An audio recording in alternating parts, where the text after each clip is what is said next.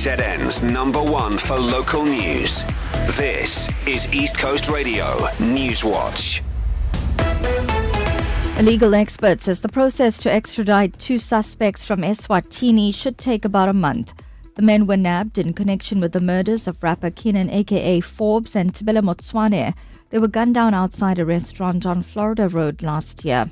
Five other suspects appeared yesterday in the Durban Magistrates Court on charges including murder and conspiracy to commit murder.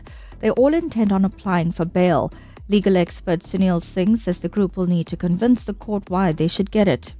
The chances of them being released on bail is going to be an onerous task on them to show to the court that they are discharging the onus that has been placed on them to demonstrate that exceptional circumstances present.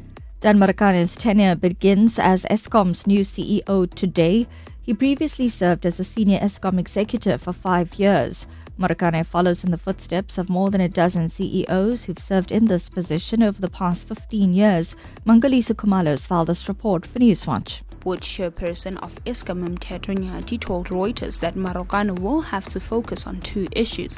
One is to fix the current business, and the second is to reposition and restructure Eskom so that it can be relevant for the future.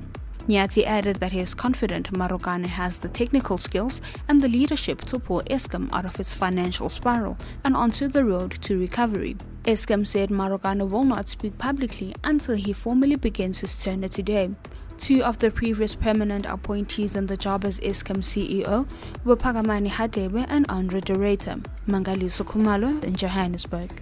NSFAS has assured TVET colleges that allowances for students will be paid by next Wednesday. The financial aid scheme says universities received their allowances last month. It says colleges can assist by making sure it uploads all students' registration information as soon as possible and conflicting reports have been emerging over the deaths of up to 112 people during the distribution of aid west of Gaza City. The Palestinian ambassador to the UN claims Israel deliberately and systematically targeted a humanitarian convoy, which Israel strongly denies. Top diplomats from the UN have now called for an, an urgent meeting. Here's spokesperson for the UN Secretary General, Stefan Dujarric. The Secretary General condemns the incident today in northern Gaza. The desperate civilians in Gaza need urgent help, including those in the besieged northern part of Gaza, where the United Nations has not been able to deliver aid for more than a week.